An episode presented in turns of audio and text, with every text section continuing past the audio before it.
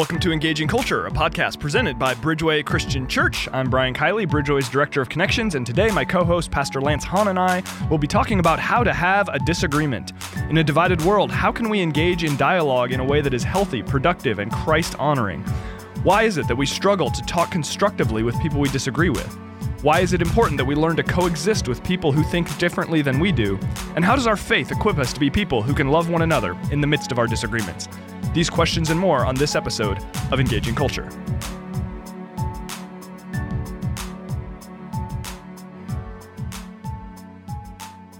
Welcome to the Engaging Culture podcast. My name, once again, is Brian Kiley. Glad to have you listening. I am joined by the one and only Pastor Lance Hahn. Lance, how are you? I am wonderful. Good to see you, Pastor Brian. It's All nice right. to be here. All right. Yes, good to be here. So, uh, those of you listening, you're listening at a later date, most likely, but we are recording on Halloween. So, Lance, inquiring minds want to know will you be dressed up for Halloween tonight?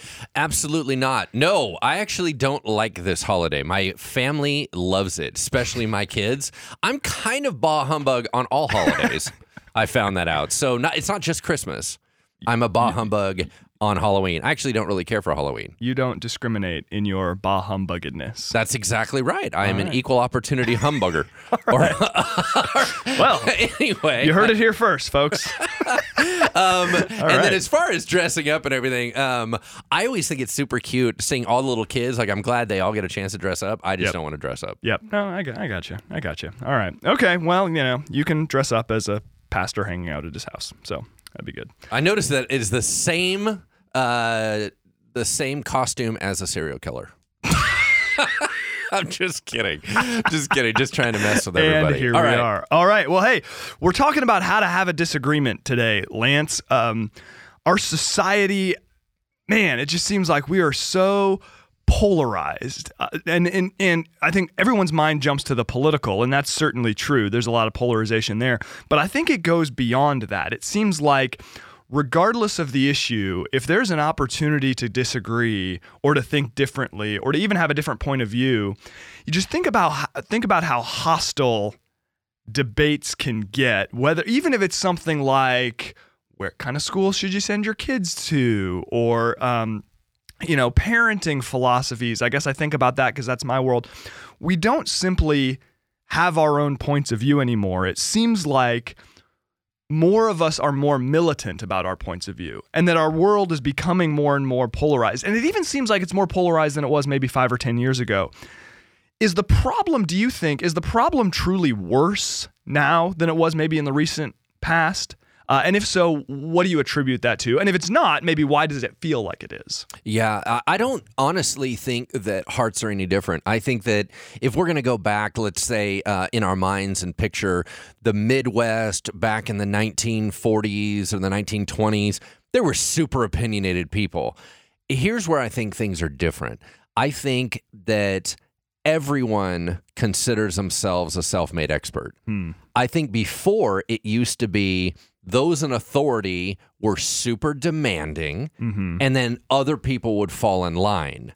I don't think they agreed. I think they were there was more respect for authority, but there was also more fear Yeah. for authority. So I'm not saying it's healthier or less healthy. All I'm all I'm trying to say is I don't think the the problem is worse. It's different. Right. And it feels worse because there's more arguments because everyone is a self-appointed expert in this age of information overload. Yeah. That's my guess. What yeah, about you? No, I think that there's some truth to that. That you're right. A lot of the the maybe the stuff that we all thought, we now just have avenues to express it. Uh, technology, That's the right. internet, things like that make it possible for us to to share our views more. Uh, to share our views in a in a in a in a broader setting, even if we're not people that maybe work in the media or or things like that. What's what's a little bit odd to me is you would think that in a world where everybody can share their perspective, hopefully kind of the cream would rise to the top, so to speak, and that would lead us hopefully to more agreement, to better ideas, to to a better way of understanding the world as we're able to say learn from one another. But that is not that is clearly not what's happening. No, that is not what is happening. And and and what does that say about our hearts, do you think? That that our access to different perspectives does not help us to grow into more mature thinking, but instead it just entrenches us more deeply into our own points of view too often. Yeah, I think that uh, probably the answer to that question is um, the resistance is super strong in us. Um, so the way that that I think gets carried out today is through filtering. Right. I think we're still able to filter. I don't think we are hearing all the different opinions and letting the best rise to the top. I think that we are actually sifting out uh, people who agree with us Yeah. and we're camping there and allowing it to stew and stew and stew until we think the whole world should think like us because everyone we listen to agrees with us, right? Um, but but I think that what it says about our hearts is that we are still very um, self-focused. I think Yeah. we're self-obsessed. I think we think we're the center of the universe. I think that's always been the case. Yeah. Um, and now we have a way to communicate it uh, broadly, right? Uh, whereas before, maybe my arrogance could be hidden. Now I would like everyone to know that I'm an idiot all at the same time. Our idiocy was only readily available to say our household and a few people that we would hang Yes. around. Our whereas now- wives always knew That's it. That's right. Now everyone knows it. I know you're a moron, but Yes. now you're able to show that uh, show that to the rest of the world. yeah. Um, with that, what else is there in our in our culture? Do you feel uh, that is prov- that is promoting unhealthy discussion about about controversial issues? Um, okay, so you know how when you have a hammer, everything looks like a nail? Yeah. All right, Yeah. so I have this one issue that seems to inform everything I talk about. And so I'm just pointing out my bias right here, right now. Mm-hmm. Okay. Uh, here's my bias. I think a huge amount of the unhealthy things that are going on in our society are due to busyness. Okay. And so, for example, I think that we're having more disagreements because messiness of relationship and listening takes too much time. Hmm. I think we are driving so fast. We know what we know. We pick up information we want to pick it up. We are not willing to listen. We're not willing to walk through difficulty. Stereotyping is faster than actually processing, Yeah. right? Yeah. And I think that we throw things into categories for efficiency and moving at the speed of light. Mm-hmm. So, in my opinion, that's one of the reasons why culture seems to be feeding this is that if I'm going to listen to you in disagreement, at some point I got to sit back and listen. Listening takes way too much time for people. And I don't think that there's any point. I think that it's okay, you have 30 seconds, shout your opinion, I'll shout mine, and whoever shouts loudest wins. I think that's kind of how people want to do it Right. as opposed to uh, you may have a point.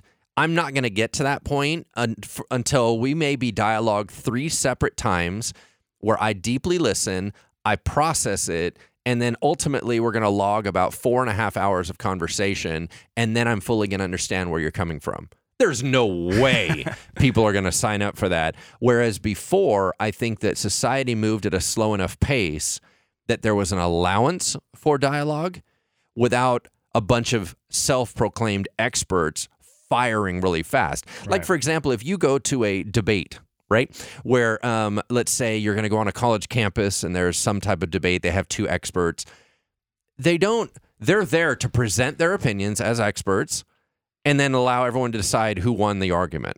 Yeah. They're not there to listen. Right. As a matter of fact, they travel around and debate, and they're always at odds. They have a vested interest in not saying, "Oh well, you're right. You've convinced me. You're right. You win." you win.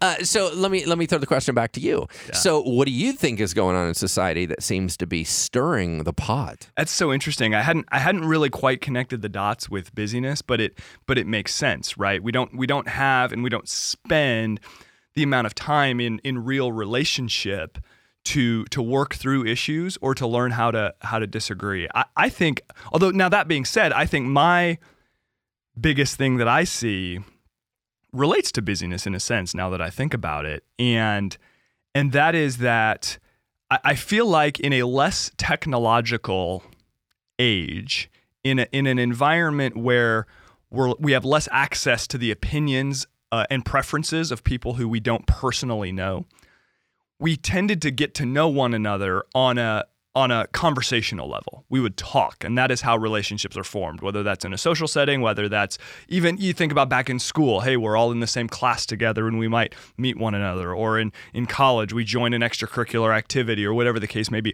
All the different ways we had of making friends. We have young kids, so we join a neighborhood co op or play group, whatever the case may be. That was kind of the primary way that we'd get to know one another. And you don't go into those environments saying, hey, uh, hi, Lance, nice to meet you. I'm Brian. Uh, who'd you vote for for president? Uh, hey, how do you how do you not. feel about this controversial issue? We just we didn't do that. Nope. We had conversations about our kids. We had conversations about our careers. We had conversations about all sorts of different things. You things. gently walk into it. Exactly. So that when you get to the place of of maybe you have enough, you you get to a place where you start sharing opinions or you start discussing maybe cultural issues. There is a a bedrock, a foundation of knowing one another's hearts, so you're more able to handle that That's brilliant. in this day and age, which again, like I, I feel like it's we make it sound like technology is bad and it's not, and or social media is bad and it's not. It's it's neither good nor bad. But what happens is we're able to hear each other's opinions, often expressed very dramatically, Yes. without knowing each other's hearts. Yep. So we're much faster to just write. Write and there's no off. relational foundation to receive it. Exactly. There's no relational foundation. So all of a sudden, it's, and it's interesting to me, even still in this day and age, I had this happen recently, where somebody who I knew personally, I found out their opinion on something and it was super disappointing to me. I was just like, oh man, really? Like, that's what you think? But I had enough experience with the person that I'm not like, well, like, we can't be friends anymore. Well, I need to leave the church because you go to my same church. Like, like, no, that's ridiculous. Like, what if I'm disappointed they think the way that they do, but I know it's, it's good. Was it me, Brian? It was you, Les. no, this would be an it awkward wasn't- time to find that out. no, it wasn't you, Lance. Oh, okay, just wondering. Um, yeah. But to me, that was an example of how okay, like I like this is a bummer to me, but I'm not going to discard this this relationship because of that because I know enough heart. Well, there's more to support it, right? So you're saying, listen, for me to reject you based on one opinion would make me lose all this other stuff about you. If there's nothing else to lose about you, I can easily discard you. So, for example, um, the first thing I may learn about you is that you are uber political. Let's say I, I've never even had a discussion with you, but your personal Facebook page is so littered with stuff. I haven't even got a chance to know about your kids. I haven't got a chance to know about your family. I haven't got a chance to know about your spouse. I haven't got to know anything about you. The first thing I find out about you is laced with division. Yeah. Or the first thing I find out about you is something that is controversial to me. Mm-hmm. Well, now all of a sudden I don't want to have relationship with you because the hardest thing between us was led with. Right. Yeah. Right? No, that's I mean, it's like people point. walking around, nobody walks around with sandwich board signs, you know, and it's saying something super offensive Yeah. on it. That that's that's not how we work. and nobody would look at a person who does that and, think that that sounds like a reasonable person that could have constructive dialogue with No, me, that right? person needs to be institutionalized. yes. and yet we sort of we kind of digitally walk around with these sorts of signboards and it and it and it obviously creates some challenges now Wait, hold ahead. on, hold on. Let me let me just right, share right, something real quick, and that is, um, I was thinking about the the time thing, and and as I was listening to you, um, more and more, it was soaking in my mind that who do we learn the most from is usually the people that we are forced to be around the most. So, for example, Yeah. you were probably formed a lot by your teachers growing up as a kid because you were stuck in an environment that forced you to have time with them Mhm. and to hear them all the way through. Um, in the same way, I think I've probably been most changed by my family of origin, or I've most been formed and changed by my spouse yeah because we worked through it. Mhm. We had time. And and so what happened was is I can't just immediately reject my wife's opinions. right As much as I would want to instinctually say, "No, I think this." She's still in the room. Tomorrow, she's still in the room. You know what Yeah. I mean? And so you have to dialogue and work through those things. yeah And that makes me marinate in it Yeah. and think through it. We have little to none of that in society anymore. yeah and what would you say about the state of your marriage because of the fact that you and your wife have had to work through those issues Uh, not only are we both healthier and we're more balanced, but the relationship is deeper. yeah So everything is beneficial because of that. yeah there is a sense of we don't give up on one another and and there's strength that comes from being willing to to wade into tough issues to engage with things together to not just kind of storm out of the room literally or figuratively to not just check out and you're right i think because there, we don't have a lot of skin in the game relationally we're much more quick to just divide and to to, to reject or to or to discard relationships where we find we're presented with ideas that are challenging to us Impatience is a huge deal because impatience comes from selfishness, which says, I have an agenda, I have something I need to be doing, and it's more important than anything else. yeah That impatience of wanting to move on to get to the next thing or whatever is not allowing us to have those quality timepieces, right? yeah. And, and I think that the the impatience has increased in a microwave culture to where we're always saying, I want to move on to the next thing. Yeah. And it's just not how we're going to grow. Right. uh, because i think that human nature is to not want to do the difficult thing. And i think that disagreeing well is difficult. Mm-hmm. it's just necessary. Right and It so it, largely it's avoided you're I think you're absolutely absolutely right about that. Now, you've kind of spoken to this a little bit, but I want to I want to dig into it a little bit more. It seems that we as a society are are quick not only to disagree, which disagreement is fine. That's part of people living together is disagreement. We're quick not only to disagree, but to divide. To divide over our disagreements. Why do you think that is? um I, self-preservation right? So a lot of things are vying for our attention and demanding on us. I think that's another element of our society that that adds to this. You're being bombarded by opinions and you learn very quickly as a young child to sift commercials and advertisement. And what you do is you reject. You go yes yes yes no no no yes no yes yes no right? As you're watching tv um, i don't need moon sand right you understand what i'm saying so if you have kids you know what moon sand is but but uh, you get all these you know commercials and so you're always taught to reject rapidly because another one's coming Hmm. and so you are dividing from those commercials. You're dividing from those influences because you don't want another set of steak knives. You have enough knives. And if you land on QVC and hang out there too long, you're going to buy a ring you don't need. So so I think that we learn to divide, which means and dividing is really shutting off and saying I want you to go away. That's what dividing is. Right. We do it in every other arena of life. Um, we are on uh, the radio, and it comes from a land of options, right? So, in a land of options, you're traveling down the road, and a song comes on that you don't like. What do you do? You change the channel. Yeah. Everything is about changing the channel, all the way down to DVRs where we skip over commercials. Yeah.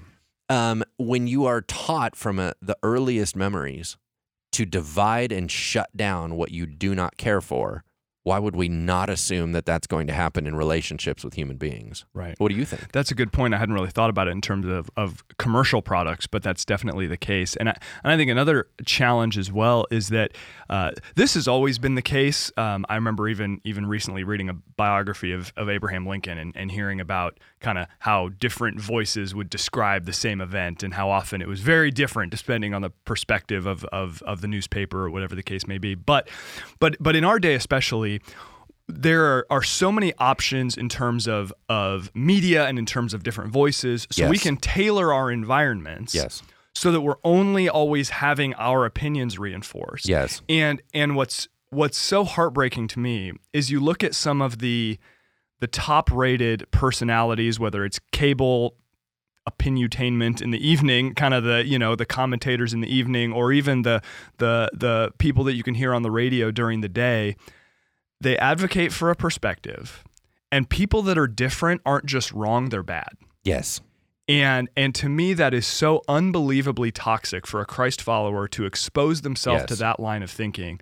So if all I'm hearing on my commute every day is boy those liberals are all so bad and gosh liberalism is a brain disease and oh man conservatives conservatives hate all these this and that people and you know whatever it is all we're hearing constantly is people that think this way aren't just wrong they're bad. Yes. Moral judgments. Right. All of a sudden, if I find out that somebody else thinks that way, again, I don't think they're wrong. I think they're bad, and I'm better than them. Yeah, that's massive. No, no, no. Um, the other the other thing that you, I, I keep hearing, and it's just radiating in my own head, is the danger of these experts, right? Because Quote unquote. So yeah, quote unquote. um, these experts, and here's why. Um, and maybe I've uh, related to this on a podcast. I have no idea what we've talked Yeah, about, what we haven't talked about, but um, you probably forgot, listener. Anyway, so you're like, whatever, Lance. You always talk. Uh, but the uh, there was a book out called The Tipping Point Yeah. by Malcolm Gladwell. A very, very important book in my mind um, because it talks about how do fads start and how do things go viral and all that stuff. And and really, what it's asking is saying what causes things to go popular. And there's two elements. He said there's two real people that are involved in any fad. He said there's mavens and there's connectors. A maven is an expert. A connector is who knows people and disseminates information. So mm-hmm. every fad starts with a connector hearing someone they deem to be an expert, believing they have the best product, and they tell everyone about it. That's how stuff goes viral because the experts aren't being listened to by everybody. They don't have, they don't have the connection power. Mm-hmm. So they're out there talking and he uses the example about how everyone has a friend that is an expert in electronics. It's not uh-huh. you, right? you know, like whoever you are, you're like, "Oh man, my laptop's messed up." And you think of who's the expert you would go to in your friend group Yeah. they're the maven. Uh-huh. If they said, "Hey, there's a new product out on the market, you all need to pay attention to it," most people wouldn't listen to them. But if the connector hears it, they start telling everyone, "You know what the best product is? You know what the best product is?" Because they think they have inside information. Uh huh. That's how all this garbage and separation and division is being communicated. Mm-hmm. We have quote unquote experts mm-hmm. being heard by loudmouths who tell everyone that I found the truth and it's in this person or this thought and it is going like wildfire. Yeah. So the ability for someone to self make themselves an an expert Uh huh. self make themselves anyway that was totally redundant uh, self-proclaimed experts when in fact they may not be or they may not be healthy or they may not be wise or they may not actually be educated Yeah. for them to be captured as an expert and then basically reproduced or regurgitated hmm amongst people with high influence that's how people are getting popular Yeah. And then stuff spreads, and too many of us. We've talked about this on on previous episodes. Too many of us. We don't fact check things that that that go along with what we already think. So we hear things that go along with our own biases, assumptions, or opinions, and we don't care if it's true or not. None of us would ever admit that, but it's true. We don't care if it's true or not. So we just embrace that which reinforces what we already think. And again, it, and it's not even that necessarily the opinions are bad, but it reinforces this idea again that, that those who think differently are to be shunned those who think differently are to be mocked i can't i can't you know be in relationship with people who think differently on me and, uh, than me and that's and that's just that's really unfortunate now um as christ followers i mean i i was i've been kind of stewing on this the last couple of days as, as christ followers i believe it is so important for us to learn how to disagree well now i've definitely got some thoughts on this, but I want to hear from you first. Why, as Christians, should we care about learning to disagree well? Why does that matter? ministry never stops.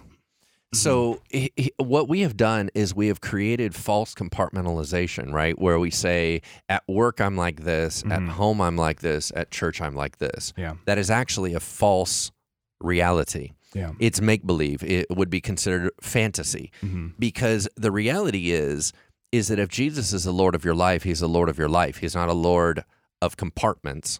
He's not the Lord who alters with you based upon your society or your uh, group around you.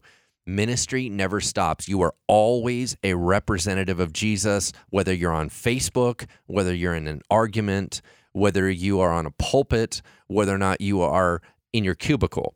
And so for a Christian, you do not get to just operate however you want to operate. That is not the lifestyle of a Christian. Remember that Christianity, being a Christian, was originally a derogatory term to say you are a mimic, you're a little Christ, you're trying to be just like him. Calling yourselves a Christian means that you walk like he walked, you act like he acts, you treat people like he treats people. You're never allowed to shut that off. Now, do we? Yes, we just need to call it what it is. It's wrong.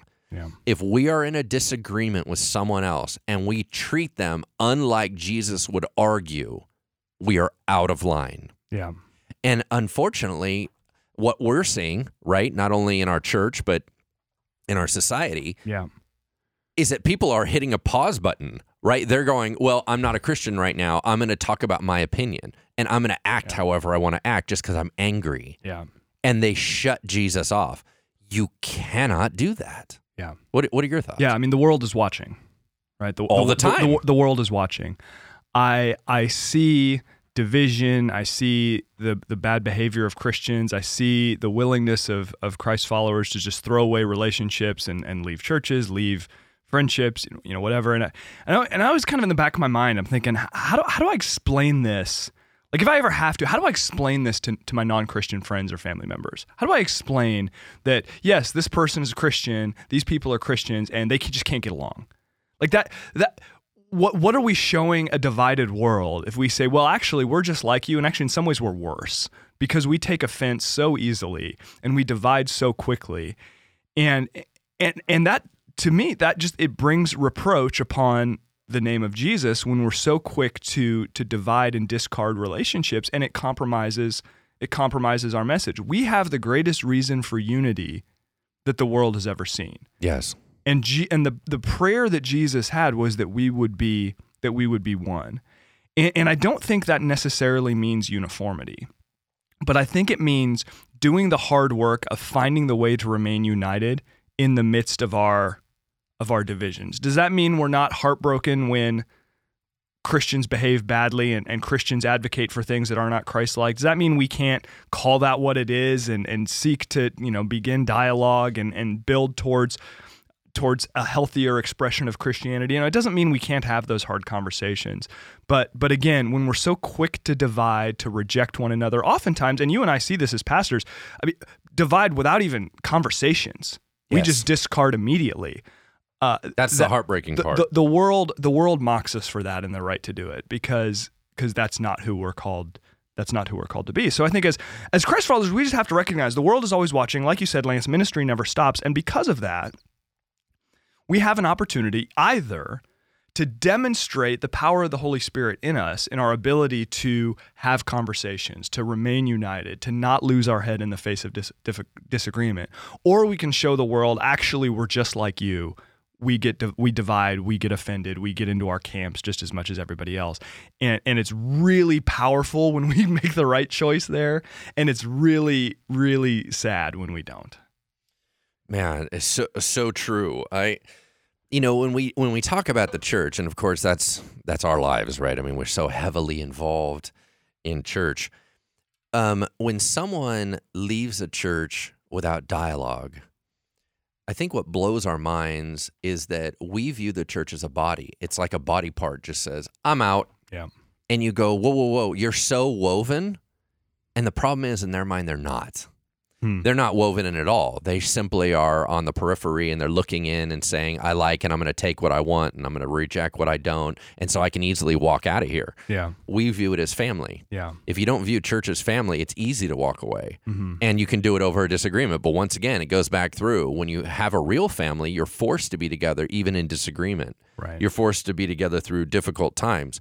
Um, the other thing that I have found that is, and I think this has probably been the case since the beginning of the church, but very few people go to church to really learn and be challenged. I think we go to church to be reinforced in what we already think. And if the church doesn't think like us, we go to a church that does. hmm The problem with that is there's no growth, Yeah. there's no movement right. uh, you should be consistently challenged at church because they should be bringing up things that you went, you know what? I have not lived that way. I do not see that. But wow, are you telling me that's what Jesus said? Right. You know what I mean? Um, Yeah. Whereas, and once you're at a place where you go, I already know everything Jesus said, we have a problem because first of all, you've stopped learning. Yeah. Second of all, you should be leading, teaching, guiding other people, and you're still looking to gather more information. Yeah. And you go, whoa, whoa, whoa, all this is so messed up. Yeah. But I just think that, and something for you and I that um, I think is very, very passionate in our hearts is that the church has to live in wisdom. And wisdom demands certain things. Mm-hmm. And I think it wisdom demands how to walk through disagreement well. So here's a question for you. This is a little bit of a of a tangent, but I I- I'm curious to get your thoughts on it. I, I love what you said about we need to we need to come to church not simply looking to be reinforced, but we need to be open to being challenged. We need to these aren't your words, but I'm more or less paraphrasing. We need to be able to have open hearts to correction, essentially. Absolutely. To say, uh, to say, man, I, I'm walking in here with a particular way of thinking, and I'm being shown from the scriptures something else. So I need to, I need to maybe be willing to make an adjustment instead of just writing this off and going and finding some random thing on Facebook to reinforce what I think. Right. Now, in a sense, that's easy for you and I to say because we're the ones who get the microphones on our face and we get to do the Yep. challenging, right? So how do how and, and folks who are listening might lead in different environments. How do we model that as leaders? An openness to being willing to be challenged and not just have our own agenda reinforced again and again, and not just be people who are only reinforcing our own agendas. How do we model that? Yeah. Um, so I, I think that one of the problems with what's going on in church today is that people do not see church as an authority. Mm-hmm. So I think that we've done a big backlash. So like some of us maybe came from a Catholic background where Mm-hmm. high church is much more I'm going to say it, you're going to do it, we're not going to disagree. Yeah. Right? Like or we're not going to debate it for Mhm. sure. If you disagree, that's your problem. You need to suck it up because this is how we've done it for 2000 years. Yeah. Um, the problem is we swung the pendulum to the other side, which Mm. is everyone's opinion in church is equal. I Mm-hmm. don't think that that's correct. I think that that God empowers and calls leadership to lead. hmm If that's the case, they have to have some authority to do so Yeah. and take the church somewhere. Because if it's all just simply a democracy and there's no leadership, that's not that's not going to be helpful to the kingdom of God. And so, um, taking it the posture of someone's a leader in my life, someone's an authority in my life, and I need I need to consistently have the posture of learning, right? So how can we role model it? Well, in our own lives, are we allowing someone to dis- disagree with us? Are we like, for example, when I prepare uh, messages, I use relatively eight or nine commentaries, hmm and I get them to disagree. Yeah. Uh, and and when they disagree, it's in the disagreement. I have to critically think through. What do I think? Yeah. Because I have two brilliant people saying opposite things. hmm So I'm trying to role model as a Christian leader. You guys, I'm constantly walking in tension. I'm always inviting voices to disagree so that I can critically think through, Yeah. right? I think the other thing is that for you and I, it's very tempting that we're always the authority. We never submit to an authority. hmm Do you place yourself into areas of authority? I've had all kinds of challenges for people with people that I've deemed an authority hmm in my life. And I listen to podcasts, I listen to teachers who don't reinforce my opinions. hmm I let them challenge me. I invite that challenge. What about you? Yeah, how do you, no, how do you do it? How do you role model it? That's great. No, I think I think what you- what you said is absolutely right. It is it's exposing ourselves to different points of view. It's being honest publicly, and I think you do a great job of this. I tried to kind of model this even in teaching this last weekend of times where you come up against multiple perspectives on an issue, and you're able to just present both and say, "Hey, we're not really sure what's exactly right here." I Yep. mean, you've done that in, in weekend services all the time, and I, I think that shows an openness to different sorts of of ideas. And, and and I think you're right. I think on the one hand, there has to be confident leadership. Yep. And then that leadership in turn has to be motivated by love for God and love for people. And then and then you're right that there need to be places where we're constantly learning and being challenged and just aware of our own biases and even potential blind spots and that we're kind of pressing on those enough and then we have the humility to do that to know that hey I, there are gaps in my knowledge. And i feel like if there's one, one benefit of being people who who study theology and, and lead pastorally as a living i mean my goodness is there is is there a field that more reinforces the idea the more you know the more you realize you don't know Oh, right?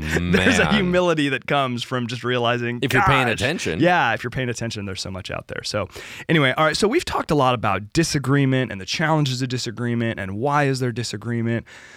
I want to spend most of the remainder of our episode talking about just what are some principles that we can take into disagreements to help us disagree and debate well. We don't just want to sit here and lament, gosh, we don't do this well as a society, though I think it is important to present that case as we have. We want to get very practical about how can we as Christ followers be people who engage debate, engage controversial issues, advocate for our own perspectives in a way that is that is healthy and Christ honoring. So why don't you start us off, Lance? What's maybe yep. a, a, principle that we can take into conversations that, that can be helpful? Okay, so this one is going to, I need to put in a little bit of uh, vulnerability in this and, and explain it a little bit, but here's the premise it's not personal. Okay, uh, you're going to, yeah, it is. Well, hold on. What we are looking for is truth. Truth is not personal, it is something that we're chasing after. In other words, I don't think any right thinking Christian should say, I'm okay believing falsehood. I'm okay believing lie. Mm-hmm. So I think that all of us can begin at the place that what we really want is truth. We don't want to constantly live in deception. Mm-hmm. But if we're really pursuing truth and not to win an argument, then it's not personal. Now, having said that, that means that we, not only do we not need to see it as personal towards us, but we can't get personal about it by personal attack. Hmm, right? Okay. So that's going to be my premise. Here's where I need to put the caveat in. All right. I consider myself very comfortable with people disagreeing. That is not true. I'm very comfortable with disagreements in areas that I don't take personally. so, for example, some people will disagree with me on biblical stuff. Mm-hmm. I'm fine with that. Mm-hmm. People will disagree with me on political stuff. I'm fine with that. Mm-hmm. But if I'm in a conversation where I feel like someone's going to get hurt and harmed, I'm not, I don't budge. I actually dig in my heels and become very obstinate. I'm actually not okay with disagreement on that. I'm I'm because in my mind I've suddenly made it personal. I've made it something that's a non-negotiable and I do not move. I become a very fierce opponent. Mm-hmm. And I've had that happen a lot and sometimes it was healthy Mm-hmm. Sometimes it really was not. So I'm not trying to say that I'm always comfortable with disagreement. No, no, no. In most areas that other people get passionate about, that's not my passion. Right. I'm completely cool with somebody going, you know what, Pastor? Uh, you view that it's a literal six day creation. I, I don't. I don't think that that fits the facts. I think that God created in stages or what have you. Mm-hmm. Or when the Lord's coming back, or even if they say, you know what, I'm really wrestling right now with the concept of the Trinity being fully taught, and you know, even core yeah, issues. Sure. If someone views it different, women in ministry, if uh, any other controversial stuff, LGBTQ stuff, uh, um, issues that are close to my heart. I'm actually, I live in a world where you can disagree with me and. I can love you. You're able to care a lot about it without the fact that there's disagreement being a relationship deal breaker. Absolutely. But I also want to be honest that there are some issues that become very personal to me and they shock me. Mm-hmm. And usually it's defending someone that is an underdog. Right. When I get into protection and defense mode, I become far less willing. Yeah. To allow another opinion. What about you? So, so well, so real quick follow up. How does yeah. how does that that self awareness I mean, has that has that helped you kind of improve in those areas, or are you kind of like you know these are issues that are important enough that some level of of to use your word obstinance is kind of necessary? I mean, how, how do you yeah, navigate that? Here's where I, um, what I've found is over and over I'm embarrassed by it. Okay, because it's not that the issue shouldn't be stood up for; mm-hmm. it's how I became. Mm-hmm. in the conversation. So, for example, you know how you always see these old uh, horror movies. Maybe you don't, but uh, no you, thanks. you have these old horror movies where someone it's like Jekyll and Hyde, yeah. and he's like, "I'm becoming a monster." You know, okay, that's how I feel in yeah. in like. Uh, there's been conversations that I have become a monster, mm-hmm. or I have way not handled it well. Yeah. Okay, those I'm consistently disappointed in, and I am growing and I'm getting better at them. Yeah. But they are shockingly deep rooted. Yeah. In me, so I'm having a hard time. But what I have done better is that I'm recognizing the issue still needs to be fought for. Mm-hmm. The problem's with me. Hmm. Yeah, no, that's that's. Uh, I think that level of self awareness is critical, and that kind of relates to a, a principle that I want to bring in is is paying attention to our emotions in disagreements, and and I and I love what you said about about kind of not getting stressed out about people thinking differently on on supposedly controversial, not even supposedly on controversial issues and and I more or less agree with that. Like to me, I can have a conversation with somebody and not get not get real worked up, even if I think what they think is wrong. I, I don't have a problem, you know, I don't get real worked up by the disagreement. I was talking to a guy last night and we were describing a different situation and and I just said how uh, oh you know I was in this conversation and, and I don't really scare easily in terms of oh gosh wow they think that I need to freak out immediately like that's just not really my my mo but here's my point we need to pay attention to our emotions in conversations and debates because oftentimes undue emotion is more about our identity than about the issue. Oh, so true. That that if we find ourselves unable to listen, unable to discuss an issue rationally, um, if we find ourselves digging in our heels too much, then that could be a sign for us that we're finding our identity in our perspective. And that to me is so dangerous. I've always said one of the most dangerous things in the world is a perspective that can't be changed by facts. And by the way, there's tons of research now saying that facts don't change our minds, which is scary. But unsettling. A whole, whole other issue, very unsettling. But but to me, even that, I was reading an article about that the other day. It to me, it's such an issue of identity. We find our identity in this is my position on X, Y, and Z. And so we feel like to change our mind would be to admit failure. Yes. Or to apologize would be to admit failure. And it's only failure if we find our identity in those things. That's right. If our identity is in Christ, then I just don't need to get I can be passionate about an issue but I don't need to get personal and emotional about it because, you know, if you present information that persuades me to think differently, okay.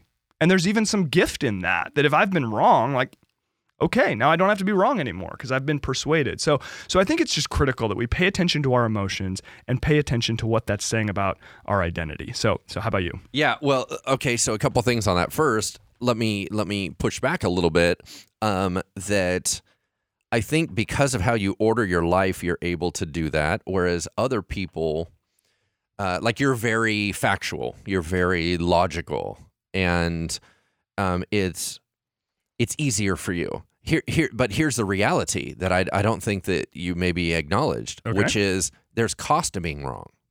Mm-hmm. So, for example, let's say I convince you that you are wrong in an area, but you have now not only led other people and guided other people in that area, you now need to go back and fix it.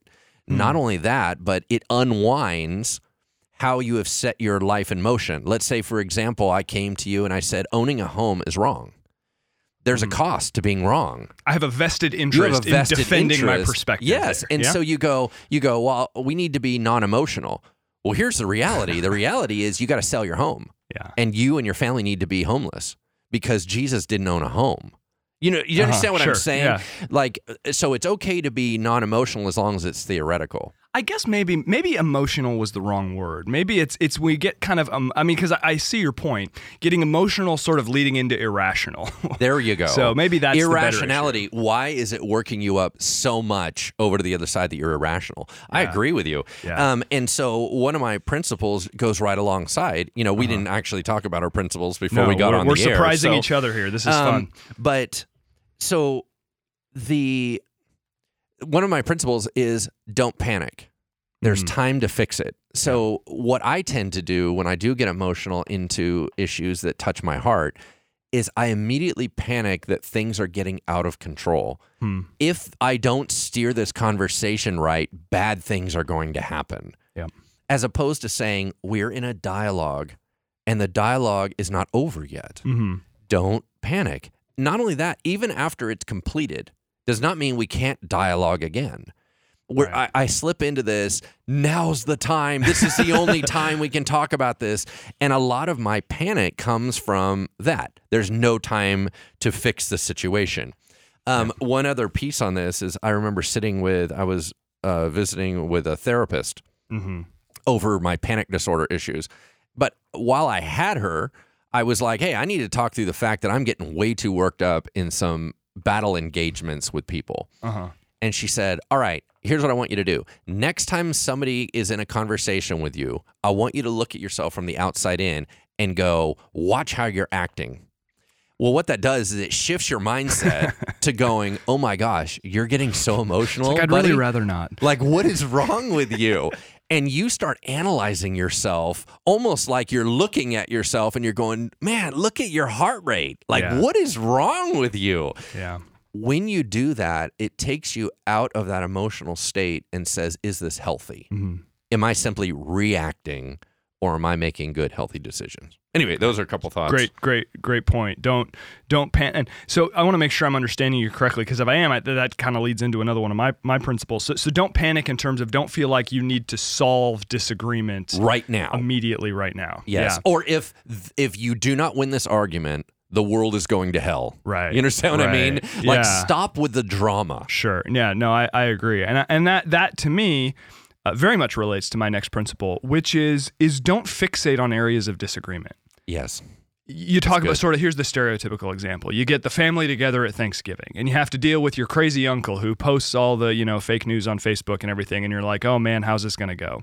Well i've got one of those. I'll tell you how it's going to go. You know what we're going to talk about? We're going to talk about his business. We're going to talk about his golf game. We're going to talk about how he likes living in the new town he lives in. Yep. we're going to talk about all sorts of different things. We're not going to talk politics. We're not going to talk social issues. We're not because it's just why. Why do we need to do that we can talk about even i think about people that i interact with on a more regular basis where i'm like man we sure do think differently on a lot of issues. And you know what? We don't talk about that stuff. We talk about things where we do agree. We talk about friendship type stuff. Even between you and i we could sit here and have a pretty rousing Yep. debate about a, several different issues.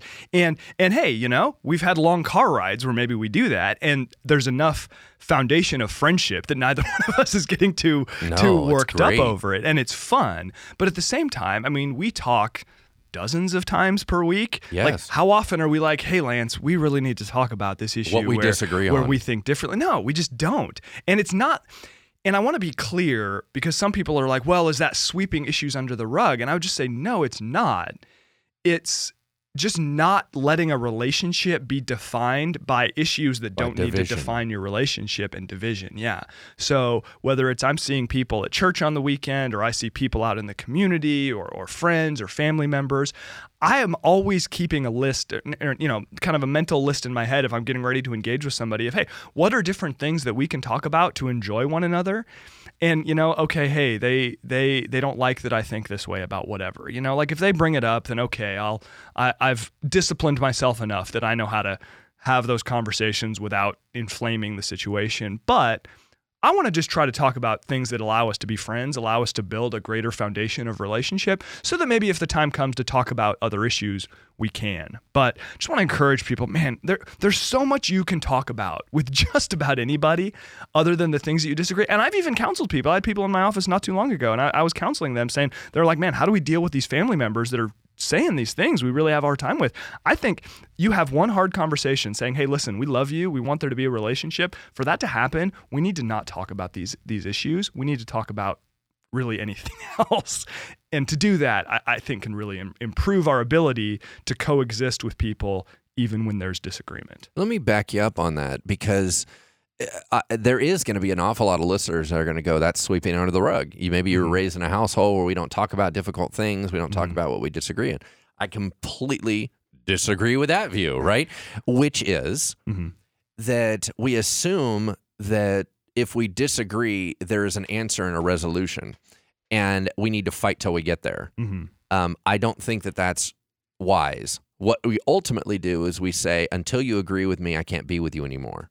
That is a wrong mindset. Right. I think, once again, what we're trying to train here is we need to have relationship with disagreement, not only relationships without disagreement. Mm-hmm. And and so it's not sweeping under the rug when everyone is clear on where they stand Right. right? Listen, uh, if let's say um, you and I are brothers, Mhm. and you very clearly stand one way, Mhm. and I stand on the other way, we have a decision to make. Do we divide or do we continue to have relationship? Yeah. I don't need you to keep reminding me that you disagree with me. Yes, and that's I think that's kind of the point I'm getting at. Absolutely. exactly that. And that's why I'm saying it's so Yeah. wonderful what you're saying because we're clear and we've addressed the issue. Yes. But people think they have to ramrod it. Right. You have to bring it up every time, or else we can't have relationship. That is incorrect. Yeah. yeah we can like- have relationship, and if you were honest, uh, just talking to all of our listeners, if you were honest, there's not one person in your entire life that you agree with everything. Yep. You only have relationships with disagreement. totally. The question is, where are you going to focus? Are you going to focus on unity or division? I remember once I had someone actually look me in the eye and say, "Well, why should I hang around with people who disagree with me?" I, was Because that's the I- only kind of people I that was exist. just dumbfounded. I just couldn't believe that someone had actually asked me that question. But Yes. uh, let anyway. me. Yeah. Let me. Let me give you another right, principle. all right. One more for you, one more for me, and then we'll uh, one closing question. We'll, we'll call it a day. Go ahead. Okay. Good. I only have one more. Well, perfect. All right. Praise the Lord. Um, uh, this is the principle. You're not king. You got to go into disagreements. You're not king. There Mhm. has to be a humility because there's another way to look at it. Yep. You do not have the corner market on truth. You are not seeing it all the way around. You're from your perspective with your current set of facts, you have made a rational good decision and you think it is right. There's nothing wrong with that. You're allowed to go into a debate or a disagreement or whatever and say, "I believe I'm right." Why in the heck would you not if you knew you were wrong, why wouldn't you change your opinion? So people are always like, "Oh, you always think you're right." Of course I do, or I'd change it. I would change my That's thinking. completely absurd. Why would you even say that? Well, Lance, you always think that you're right. Yes, I do. Nobody consciously thinks they're wrong. No. and persists. No, now I'm not right, but I think I'm right. Right. So where I'm misthinking, I need to be Yeah. corrected. Yeah, we want to be open to correction. Being open to correction is different than actively admitting you're. Yeah, or yeah. holding a bogus view. Don't do that. So, but here's what you have to do. You have to walk in and say, although I believe I am accurate, Yeah. I do not believe I am king. And there's a huge difference there because what a king does is talk down to a subject. Hmm. What a king does is say, regardless of facts, I win here. Yeah. That posturing of putting yourself above someone else and talking down to them or demoting them in your mind, that lack of humility will cause destruction. Right. Every disagreement we walk into, you walk in humble, saying, Only God knows. I think I have a good idea, but I might be wrong. Yeah. So that would be my I, I, principle. I love that. I mean, the, I think about the idea from from it's in First Peter chapter two, the idea of honoring everyone. Yes. The idea of the, the just just having the honor and respect for people to not talk down, to not believe, like you said, that that we're the king and we're the boss all the time. And uh, but it's uh, it's like so many things. It's it's fascinating to me how easy it is to, for us to fall into that that way of thinking. Yeah, the demise, um, according to the the guru of counseling, the demise of all marriages, the leading horseman of the destruction of marriages is contempt. Yeah. And contempt means you treat someone as if they're lower than you. Yep. Well, our society is doing that all the time. That's why there's a demise of so many relationships. Man, that's so true. So true. So all right, so my last my last principle is is this, pay attention to your environments. Pay attention f- to your environments. And that's that's both what's going on inside of you, kind of your internal environment, and then your your external environment. There are different different environments that are more conducive to constructive dialogue than than others. Yes. So um you were talking earlier about something that has now completely slipped my mind. And Yeah, that happens a lot to move between on. us. So, all right, uh, but I was going to make a point based on something you had said. But so, for example, I uh, there are different environments where constructive dialogue is almost impossible. Like, for example, nobody wakes up in the morning and says, you know, I really want to engage in thoughtful dialogue and possibly change my opinion on an issue. So I'm going to go start commenting on it on social media. Nope. Nobody who comments on social media is there to be persuaded. Nobody. So I always tell people here are all of the situations where it's a good idea to argue on social media. Done. That's my whole Crickets. list. That's my whole list. Ever, ever, ever, ever. And even as personally, like I'll use my personal social media pages as a teaching tool sometimes to Right. share things. And every now and then I share things that, you know, people people don't like or, you know, whatever. I, I I'm not gonna do it. Like I'm happy to sit down and talk with people, but I'm not gonna get into debates in in comment sections with people. I just absolutely that's a that's a principle of my life. No Facebook, Twitter, whatever debating. It's just not constructive. I'm not saying that nothing good has ever come out of it, but I'm saying It's I- an I- incredibly difficult environment. Right. And let's and here here's this is this is a little bit maybe direct to put it gently, ironically, but the internet is a very safe place for cowards. Oh yeah. And on the internet, we say things and behave in ways we would never behave face to face. Nope. So so somebody that doesn't have the courage to sit and have a conversation will easily get on the internet and, and flame somebody. Yep. And and we go that direction because it's easy. Yes. So so don't so don't do that. And then similarly, even in your your your personal relationships, there are times that it's just not appropriate to bring up controversial issues. There are times when it's just not appropriate to bring up something that you're hurt by that you need to talk about. Like I, I use the stereotype of the family dinner. If you've if you've got a hurt with your sister or brother and you're at a family dinner with 20 people, like that's probably not the right time to bring it up. You're not going to have a constructive dialogue about it. Uh, if you're all the stuff about you think about if you're hungry, you're tired, you're lonely, all that other stuff. If emotionally, how are you doing? Are you in a place where you can discuss an issue constructively? That's that's internal environment. Are are you rushed? Are you frazzled? Is the person you're talking to uh, having a tough time? I mean, anybody who's married knows that they have to gauge conversations with their spouse based on how their spouse is doing, right? So so pay attention to where you're having conversations. D- I- And I would I would strongly urge not spend a lot of time in environments where debate is the point. Oh, I know what I was going to say. You're talking about how you have like debates on stage where it's not really a debate because you're mm-hmm. not looking to be persuaded. Right. Avoid those types of environments. Right. But walk into environments where respectful, civil dialogue can happen and walk into those environments in a in a confident but humble state of mind. No, I think that's brilliant. Uh, uh, realizing that environments have limitations and boundaries. One of the things that you and I, um, uh, as pastors that preach from a pulpit or a lectern, as that environment is really selective about what you can and can't do from there because you're speaking to a large audience. When you speak to a large audience, just like with media, there's limitations. You're going to walk into significant trouble bringing up certain issues when there's not room for debate, there's not room for conversation, there's no time to get into it, there's no way to fully express yourself. Oh gosh. So, in other Yeah. words, we're aware all the time of the massive limitations of what you can and can't do from the pulpit. Yep. Well, people like to pretend that those limitations don't exist on them. Every conversation environment has limitations. You need to be aware of what they are and work within them. Absolutely. So so final thing I want to I want to touch on is such a big part of having conversation and having effective productive conversation not even about controversial issues but but about anything is is listening is just is deeply listening to people and there's obviously plenty in our, our society whether it's our phones in our pockets or our own wandering minds that kind of war against listening deeply to one another just briefly can we maybe talk for a second what are what's a practical tip or just a practical way that that that we can become better listeners to one another I'm sorry, can you repeat the question? I wasn't listening. ha ha okay, that was a terrible uh, joke. Here we go. Um, uh, two principles, uh, at least in my mind. Number one, don't prep your answer first.